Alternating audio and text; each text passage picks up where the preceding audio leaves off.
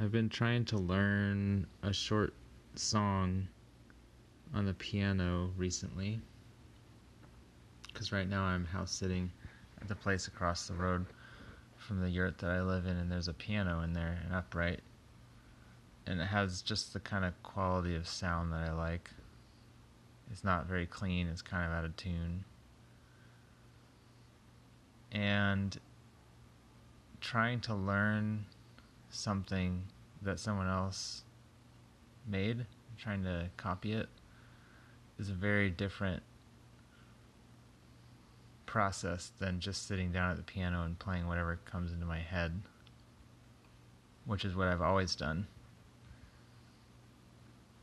Trying to intentionally press certain notes is a lot more difficult than just letting the notes come out as they as they will.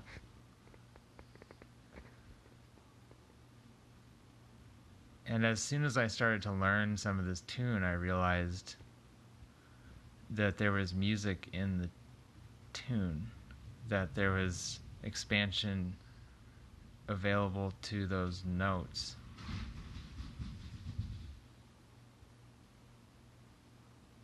A huge bunch of snow just fell off the roof because the sun's warming it up. Made a big crash. Anyway, there was further music inside of that tune to be found. And so I started playing around within the phrase, I guess it's called. To be honest, I have no training in music, so I don't know what I'm talking about, but I started playing around in the in the notes themselves and I've realized that just in that snippet of the song or the the piece that I was listening to there was maybe so much variation just in five seconds of music. And um, I really like that, doing more with less, the idea behind that, what it brings up, what it results in. And I like that even though I'm not good at copying someone else's work, when I start playing immediately, what comes to mind is finding the music within the music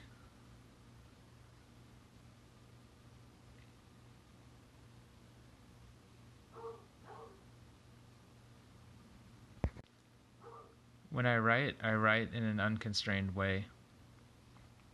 I never find myself writing to a rubric. And maybe that's a weak point. Maybe I could expand in that area. I never set a certain amount of time I'm going to write for. I never set a time itself to write. I never set any kind of a goal.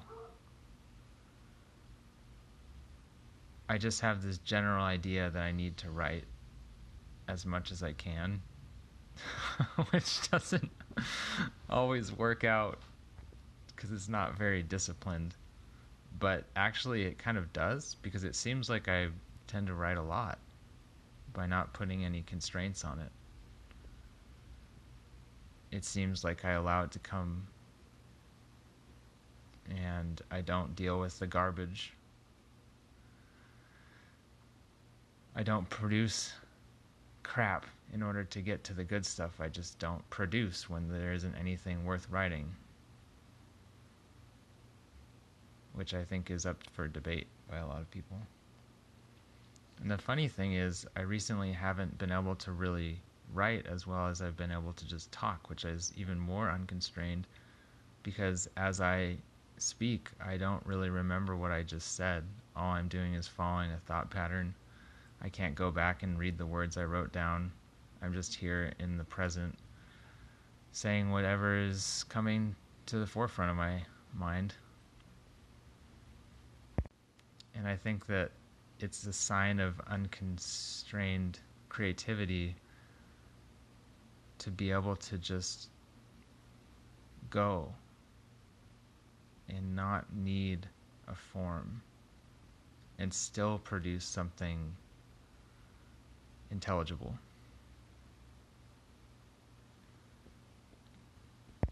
which I think is pretty difficult.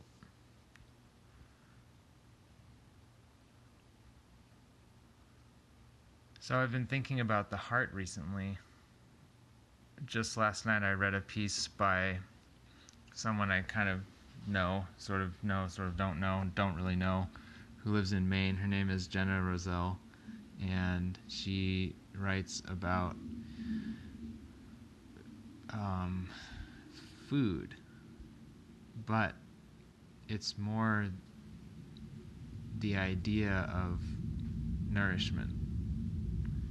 And I really appreciate her writing. I think that she's very articulate and prolific. And I like that she hunts and has a relationship with wild landscapes.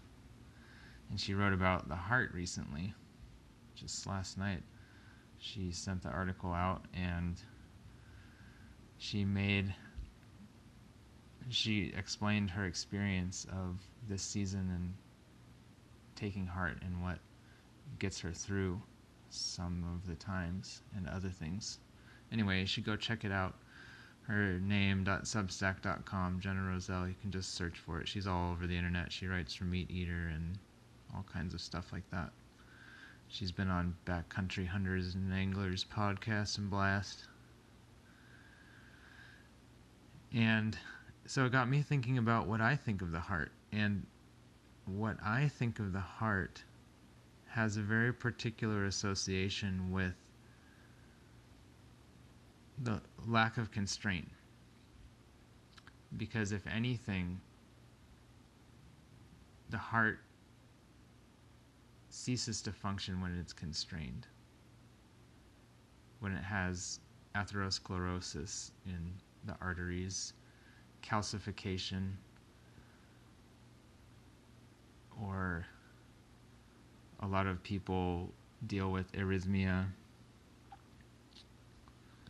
or atrial fibrillation, however you say it. And then people deal with myo or pericarditis recently from a lot of some young kids dealing with that from vaccines.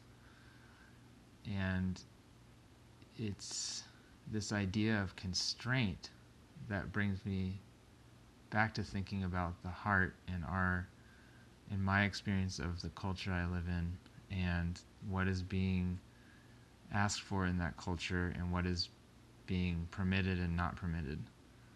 What's permissible and not permissible, in other words, has a direct effect on the heart, in my opinion. And this is coming from my studies recently with Chinese medicine and energetics and holistic medicine,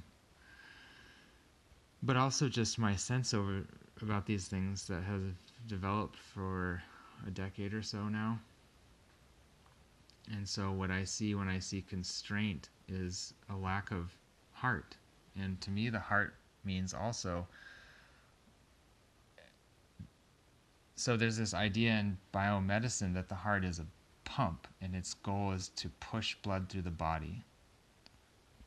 And while that's true in some sense, the heart has been shown by other medicine forms to be more of a sensitive, a sensory organ. And the perspective of Chinese medicine, of many perspectives on the heart, is that the blood actually is what pumps the heart. So, to explain that, the blood carries information in its temperature and flow. And so when it heads out to the periphery and is cool and comes back, the heart notices those changes. And it changes its, it adapts as a result of the process of the blood moving through the body. And then the blood does so many things, obviously. And the heart is adaptive to those needs. And so the heart I see is more of a sensory organ and so, if you think about someone who has a closed heart or a hardened heart, what do you think their level of sensitivity of the world around them, of their own emotions, of others' emotions, would be like? And as for someone who has an open heart, what do you think their sensitivity of the world around them would be like? What kind of a thing what kind of things do you imagine that person would allow in? What would they constrain? What would they remove constraints around? And where does that constraint come from? Maybe from a sense of protectiveness, of someone trying to preserve their internal well being because they feel attacked or they have trauma. And so, if you come across an uncaring person, the result of that lack of care is often that they had extreme trauma and they can't be sensitive anymore because they're trying to protect themselves, which, I mean, this is not revolutionary thinking at all. But a couple years ago for me it really was and maybe for some people it still is. In from what i understand of chinese medicine which is basically nothing at this point the heart is seen as the place of the spirit the home place of the spirit it's where the shen as they call it rests every night. The Shen is kind of an animating principle that is the quality of a person's experience and intention in the world. So it's this responsive phenomenon that makes up who that person is. And so you can see a lot of interesting aspects. If if someone for example is hurt often as a young kid their their shen changes that would have a responsive or reflective aspect on the heart function potentially as well and there can be seen in people that have had a shock to the heart which means a shock to the to the system, such as intense trauma, physical, emotional, etc. You can actually see that in the pulse. You can see it in in um, atrial fibrillation. You can see it in um, tachycardia or or arrhythmia. You can see them being unstable. And so it affected the terrain this, these shocks and you can actually see it in the body. You can even see it sometimes on people's tongues. And i'll include some sources in the show notes about these thoughts but so in other in other words the heart works best when it's unconstrained when it doesn't have trauma when it can be sensitive to the needs of the body and to the spirit and to others around it. So the heart to me is something that governs what is let in or what is excluded. And that's really interesting to me because in the cultural moment that I perceive there's so much hard heartedness going on. Everyone wants to immediately come to a conclusion about who someone else is, what they believe in. Why? Because people are deeply afraid. They're trying to protect themselves from something that may hurt them or has hurt them. But the moment a protective wall goes up, communication stops and calcification manifests. And I think it's really terrible to see all of these boxes that people or the culture, I hate to just say people, but that so many want to live in.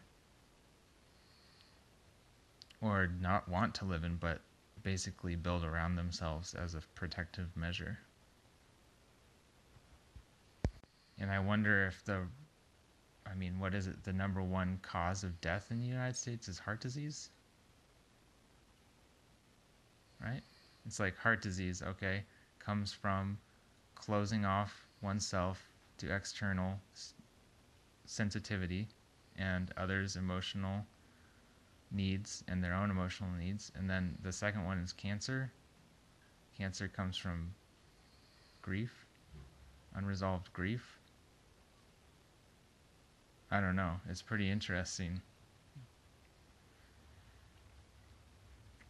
Of course, this isn't conclusive information at all about how chemistry works inside of the body, but I think it has some interesting implications.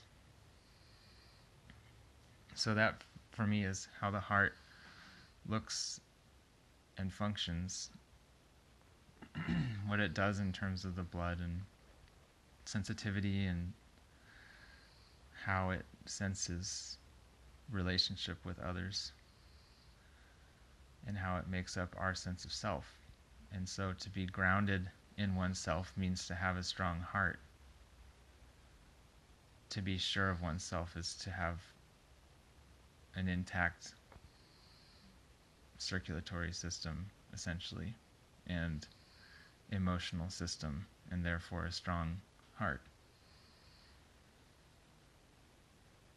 And to be open to the world means to allow things that may damage, but know that even though those things might cause damage that can be healed or not necessarily fatal.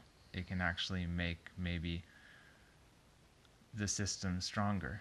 So when I first started running a couple years ago as a final tangent, it hurts. The circulatory system is not prepared for the muscles calling for so much oxygenated blood and the heart and the lungs and the blood suddenly have to work harder. And it's a process that takes time. But once a general fitness is achieved, it doesn't fade very quickly, I've noticed. Maybe it's been that I've been active for a lot of the summer, but. And I think it's interesting to understand that aspect of the heart too, that when stressors are placed on it, it actually gets stronger as long as the stressors aren't chronic and insidious. If they're healthy stressors, like difficult relationships that are worth it rather than toxic ones, which is hard to suss out. That's another organ system.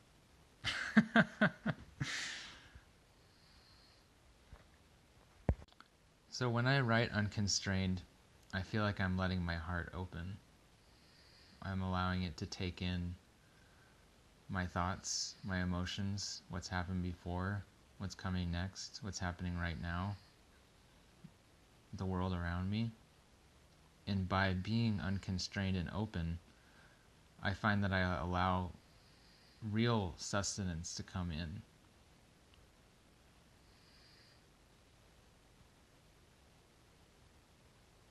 I guess that's what the heart means to me.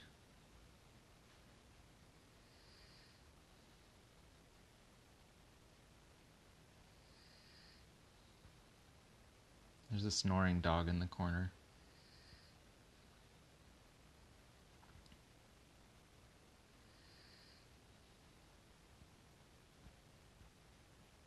You know why dogs are so great? It's because they have open hearts. They haven't really learned how to protect them. Traumatized dogs have, but most dogs, many dogs, just have an open heart.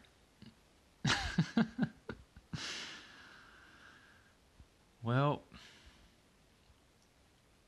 wow, this has been long recording. I hope it made some sense. Thanks for listening.